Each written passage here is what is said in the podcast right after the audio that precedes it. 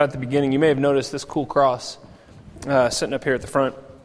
This was actually made this Lenten season. I wanted to bring it and share it with you um, by our children's ministry here at IPC. And they, uh, on Ash Wednesday or the Sunday, either just before or just after Ash Wednesday, each took a turn and nailed one of these little nails in to form this cross. And then over the last uh, six weeks, I guess, of Lent, what they did was they took rubber bands, and, and every time they would put a, rubber band in between two of these nails, they would say a prayer for someone or something. And so, you know, if I wish we had had, you know, um, more time to talk about this for some of the kids here, but when you see the children come through here, you know, the first Sunday of the month, we usually have a children's worship program downstairs, or if you come to the morning service and you see children running around, um, whenever I see something like this, I always think of just the beauty of the spirituality of children and why Jesus welcomed them so readily. So I wanted to share that with you all uh, this evening as well. So if you want to come look at it after the service, I'd encourage you to. It's great. Uh, let's open up our Bibles tonight to Luke chapter 22. We're going to be continuing in our series on the fruit of the Spirit, and uh, we have two more weeks. Tonight is gentleness, and next week is self control. Uh, so tonight we started with a passage from Palm Sunday, which we celebrate on the calendar a week before Easter of Jesus' entry into Jerusalem. And then what we're going to read uh, for Easter is actually more of a Good Friday passage. It's, it's leading up to Jesus' arrest and, and um, before he goes to the cross, but I think it shows a beautiful image of his gentleness that we want to discuss and share with this world. So please follow along with me either on the screen or in your Bibles. Uh, Luke chapter 22, first verses 47 to 53, and then we'll jump ahead to verse 66 through 71. Here, Luke's gospel. While he was still speaking, a crowd came up, and the man who was called Judas, one of the twelve, was leading them. He approached Jesus to kiss him, but Jesus asked him, Judas, are you betraying the Son of Man with a kiss? When Jesus' followers saw what was going to happen, they said, Lord, should we strike with our swords? And one of them struck the servant of the high priest, cutting off his right ear. But Jesus answered, No more of this. He touched the man's ear and healed him. And then Jesus said to the chief priests, the officers of the temple guard, and the elders who had come for him, Am I leading a rebellion that you have come with swords and clubs? Every day I was with you in the temple courts, and you did not lay a hand on me. But this is your hour when darkness reigns. And jumping down to verse 66. At daybreak, the council of elders of the people, both the chief priests and the teachers of the law, met together, and Jesus was led before them. If you are the Christ, they said, tell us. Jesus answered, If I tell you, you will not believe me. And if I asked you, you would not answer. But from now on, the Son of Man will be seated at the right hand of the mighty God. They all asked, Are you then the Son of God? He replied, You are right in saying that I am. And then they said, Why do we need any more testimony? We have heard it from his own lips. This too is the word of the Lord. Thanks be to God. So here we have these two passages. And here we are on Easter. And I love this day. I love Easter so much. I love Easter for a lot of reasons. Uh, I love good food. I love celebrating with friends. Today I celebrated with um, a wonderful lunch with friends and smuggled lamb from the United Kingdom. Um, ask Hannah about that. Um, but, but, but you know what's funny is most of all, really selfishly, I love this day for me. And I think you should love this day for you. You know, this is the day that Christ gave you eternity. This is the day we remember the sacrifice of our God. And tonight we're going to talk about one of the things of Jesus that I struggle with so much to understand. We're going to talk about his gentleness. You know, both of these passages in Luke having to do with a few days before his death and resurrection, eh, but they're very important to understand this fruit of the Spirit that Paul mentions in Galatians 5 of gentleness. That he says all Christians should have these traits through the power of the Spirit. You know, and Jesus was a lot of things when he walked the earth. He was devout and committed. We know this. He was patient and loving with people, especially, I mentioned how he welcomes children. And he was powerful. He healed many. He cast out demons. He casted out legions of demons. He even rose people from the dead. He conquered wind and waves. He was remarkable. But maybe his most remarkable human characteristic was his gentleness. Consider how he used his power and his influence. Consider how he spoke and who he spoke with the outcasts, the sinners, all of us who needed him. In our first passage tonight, we see Jesus as gentle, but also with really strong convictions. It's the triumphal entry. And, and what's amazing is, you know, I don't remember this passage. I always remember the story as a kid. We didn't go to church a lot, and my mom would drag us to church on Christmas and Easter. And I always remember the Palm Sunday thing, and, and I never went to church really leading up to it very much. And so, you know, you get the palm branch, and I didn't know what I was singing, and I'd kind of wander up to the front of the church, and I'd look forward to maybe the Easter egg hunt afterwards. And I had a problem with um, eating too much, too many sweets, and so I really looked forward to Easter for all the chocolate. But but I remember getting older, and I think it was in college I finally realized this passage in Luke. In verse 41, it says that when he looked out over Jerusalem, that it broke his heart that he wept over this city. This is what people think about when they think of gentleness. They think of someone really sensitive or someone crying over something. But Jesus was, it was deeper than that. It wasn't just that it made him sad. It wasn't just that he, he knew what was going to happen. It was sort of this culmination of all of these things that were happening. And that here he was knowingly going to give himself for these people, and he knew that they wouldn't get it. You know, much like when Lazarus dies and he's alone with, with Mary and Martha and, and, and James and John, he just weeps because so much of this overwhelmed him sometimes. And it says here that he just loved this city so much and he knew that they didn't understand what was going to happen. And when we hear this story, we think, yeah, okay, Jesus being gentle, crying, I get it. Gentle people cry, fine. But we don't often consider what happens next as being gentle, but I think it's really important. In Luke's gospel, what, the way he writes it out is he says the first thing he did when he entered the city was he goes to the temple. And the first thing he does when he goes to the temple, he tells us, is that he drives out all the money changers, that he kicks them all out of the temple. You know, if people thought he was going to be leading a rebellion or, or, you know, create this sort of new kingdom, they might have thought maybe he would go to the Roman officers area or, or to a place to incite a rally or a rebellion and go start teaching to gain more and more followers. But instead, he goes and he drives out the money changers in his father's house. It reminds me of Luke chapter 2 when the boy Jesus goes to visit the temple. And his parents accidentally leave him behind and they run back looking for him. And he says, Didn't you know I had to be in my father's house? And if you read the passage in Luke, he quotes the Old Testament prophets and he kicks them out. See, when we think about the gentleness of Jesus, when we think about this characteristic of Jesus, I see a man who was tender and who was loving but also, when it was time to act, he acted in a way that also glorified God. See, do not think of gentleness as this passivity, or, you know, I always use the phrase, don't think of it as a doormat, as you're just someone who lays down for other people all the time.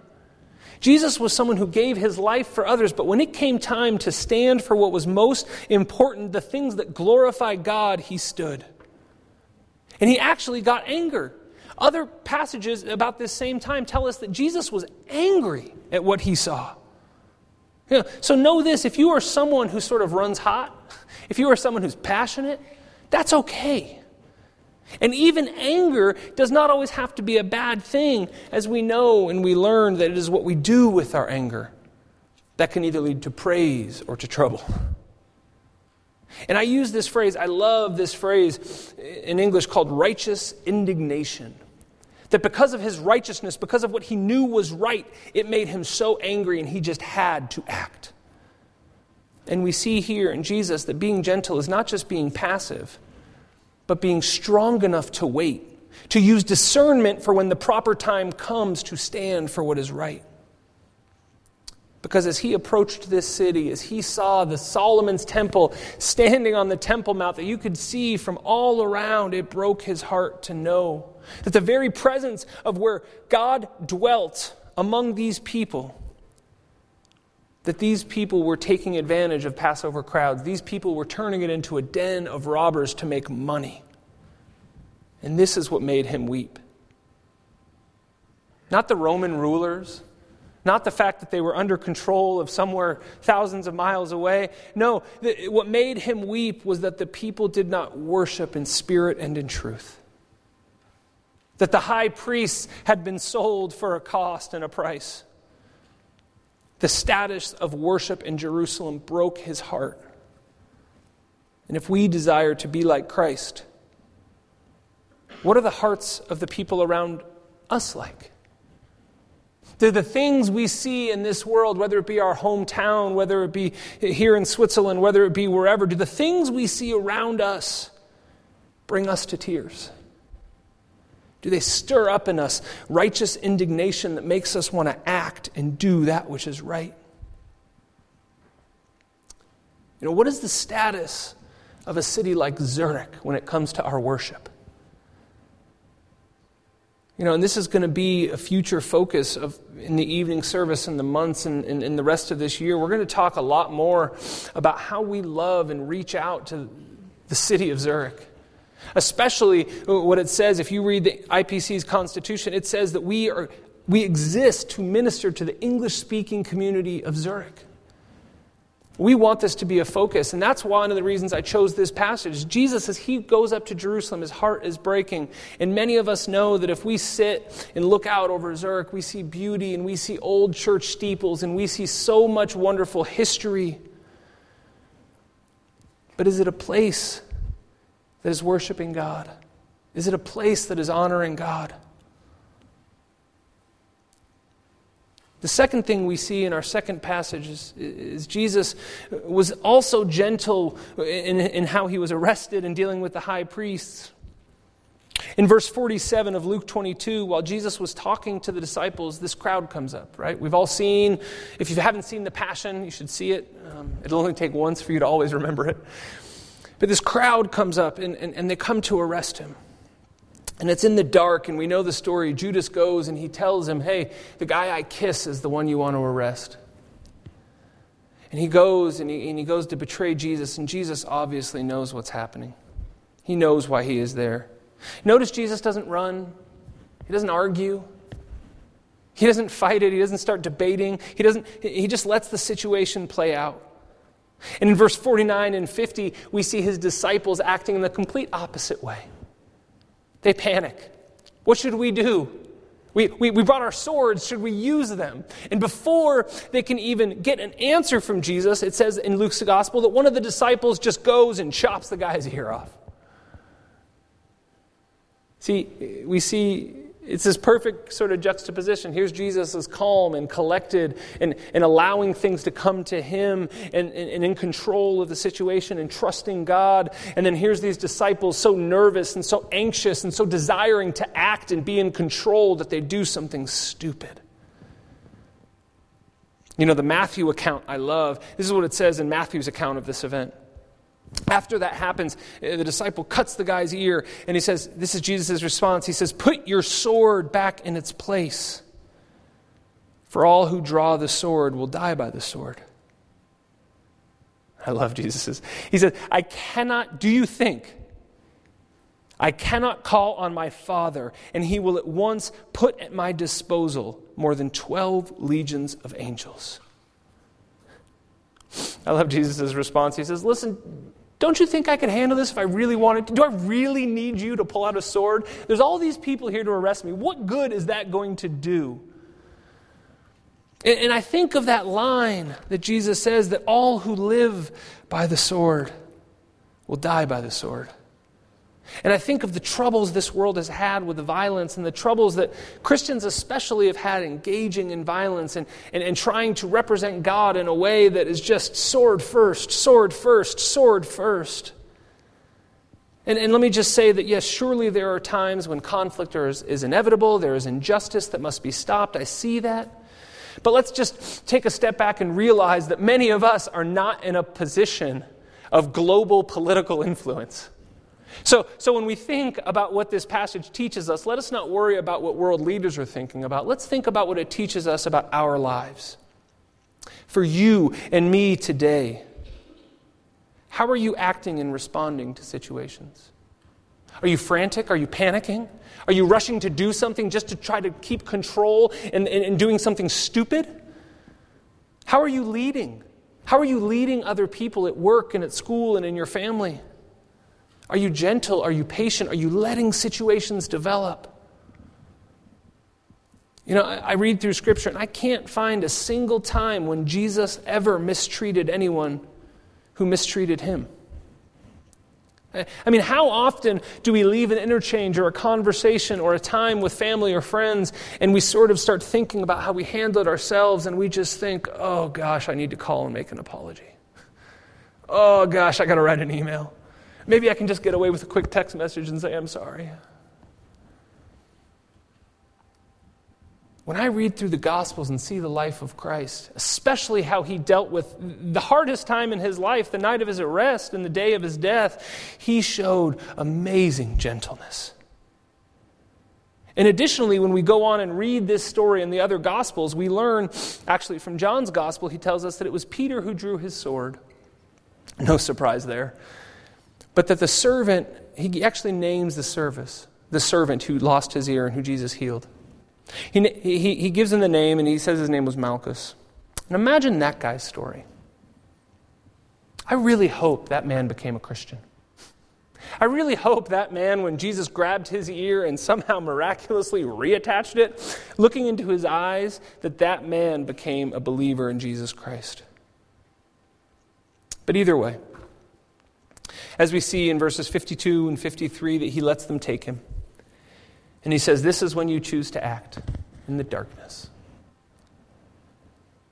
It's a stark contrast with, with Jesus' actions and how Jesus represents himself to how the high priest and the leading authorities do. They act in darkness, they act in secret. And here we see again, he could have stopped at any time. Jesus could have, he says, if I, if I wanted to, I could call down angels right now. And so, my question to us as we think ahead to this gentleness idea and, and really think about our own lives if we can act, does that always mean that we should? If we can speak up because we know better, does that always mean that we should? And here we see Jesus in front of the high priests and the leaders. And he does that exact thing. He has the chance to finally speak up for himself. And this is what we read. Look at, the, look at verse 66. Verse 66 starts out by saying, At daybreak, Jesus was with all these people.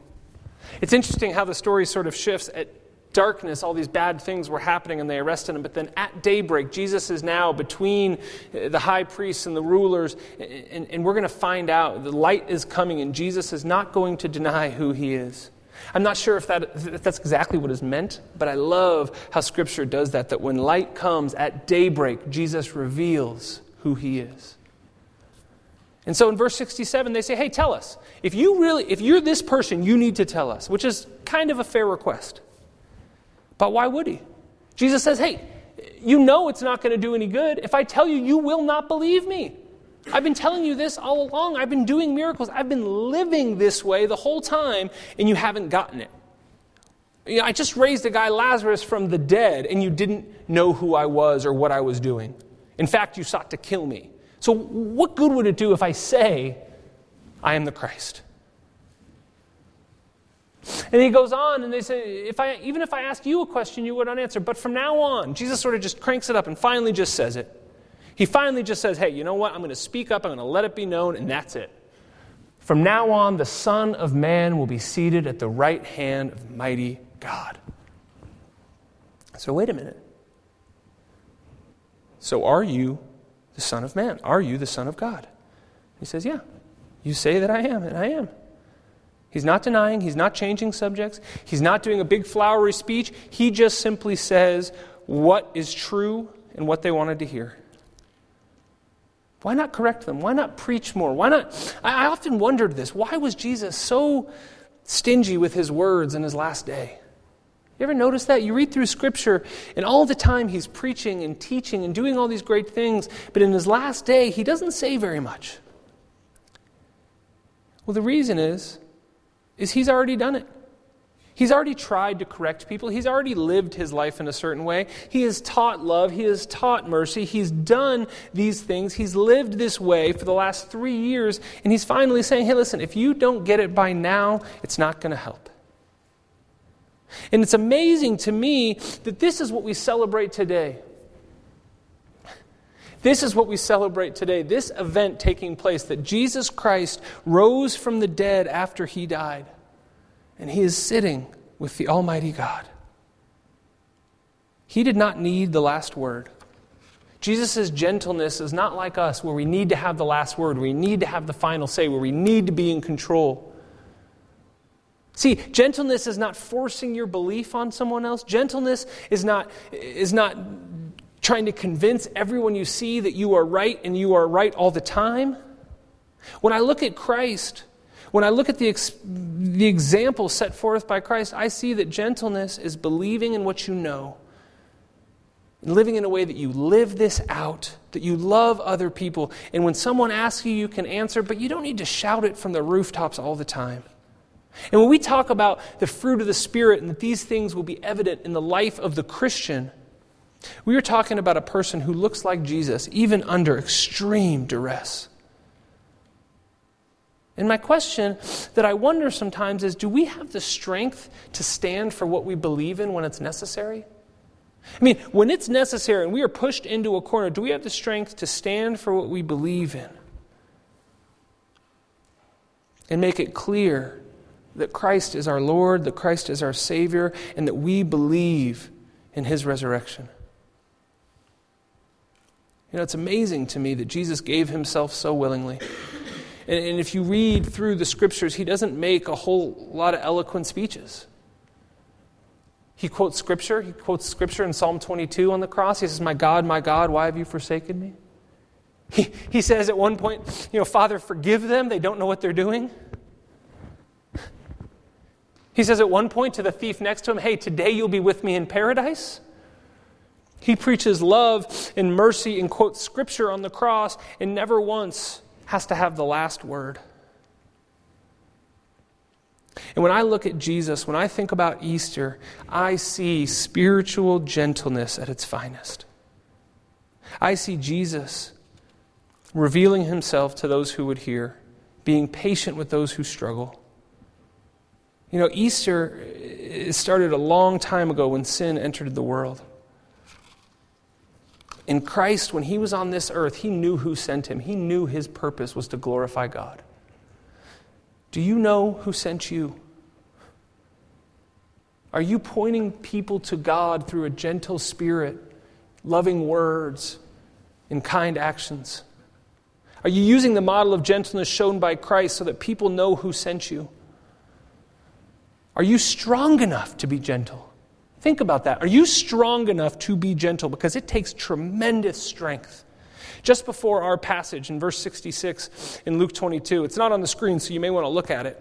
Think about the strength it took for our God to not say anything. In verse 63, the men who were guarding Jesus began mocking and beating him.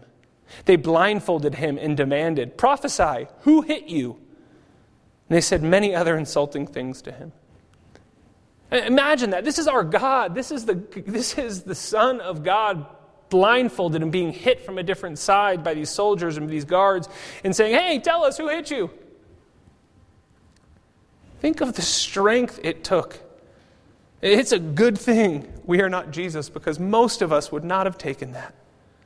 I would have called down those legions of angels then and there. Oh, it would have been awesome. I just wouldn't have took it. I just I can't wrap my brain around it. But I realize when I read that that this is the reason I need more gentleness in my life. And if you feel like me that you can grow in gentleness, then I would tell you, I would encourage you to ask your Father in heaven for more gentleness from the Spirit.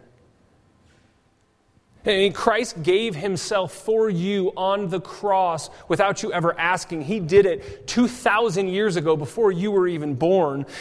How much more would Christ give you if you actually go to the Father and ask? If Jesus gave his faultless life for you without your even asking, imagine what you might attain from God by going to him in prayer and asking. This week, I have been praying for much more gentleness in my life. And I want to close our time tonight by thinking about the big picture of Easter. I want to close our time tonight by thinking about God having a plan. You know, in the story of Adam and Eve that we're all familiar with, sin entered into this world. And God had a plan. God had a plan to conquer that sin, to bring his kingdom back to earth, to bring the garden back to earth, and to draw his lost children back to him. Imagine for a second if your child was lost. Imagine if your best friend was lost. Imagine if a parent or, or someone was lost. What would you do? You would do whatever it took. I mean, you hear stories about people who have lost loved ones. You hear story about people who have lost children and have spent all of their money and all of their time and even done illegal things to try and bring someone back. What was God's plan to bring us back to Him? God's plan was gentleness. God could have done anything. God could have snapped his metaphorical fingers. I don't know if God has fingers, but God could have snapped his fingers and just made everything fine and brought all of his children back, but he didn't. God could have had Jesus as a king riding on a white stallion and crushing the Roman Empire, but he didn't.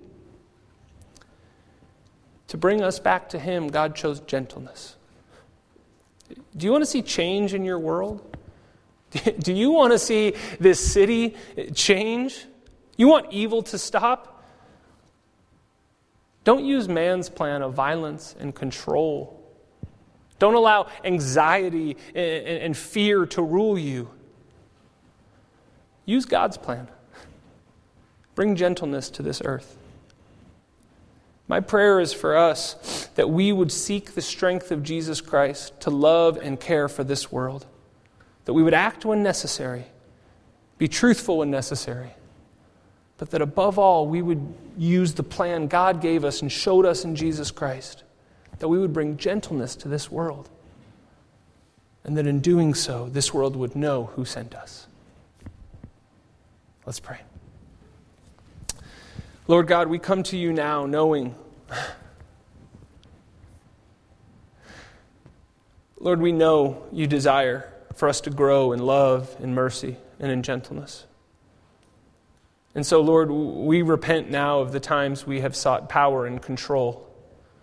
Lord, we, we repent of the times we have been fearful and not trusted you. God, as we look to our future, I pray now that you would give more gentleness. Lord, I desire, I need more gentleness in my life, in my conversations, in my work, with my friends, with my family. Lord, use your spirit to create in me more gentleness. And Lord, I pray that we would all have the strength to use your plan to change this world, to use the plan of gentleness to show the world who sent us. Our God, the creator of heaven and earth. Lord, we love you. We pray all these things in the name of your Son, Jesus Christ, who died on the cross for us and rose again on the third day that we would be washed white as snow. Amen.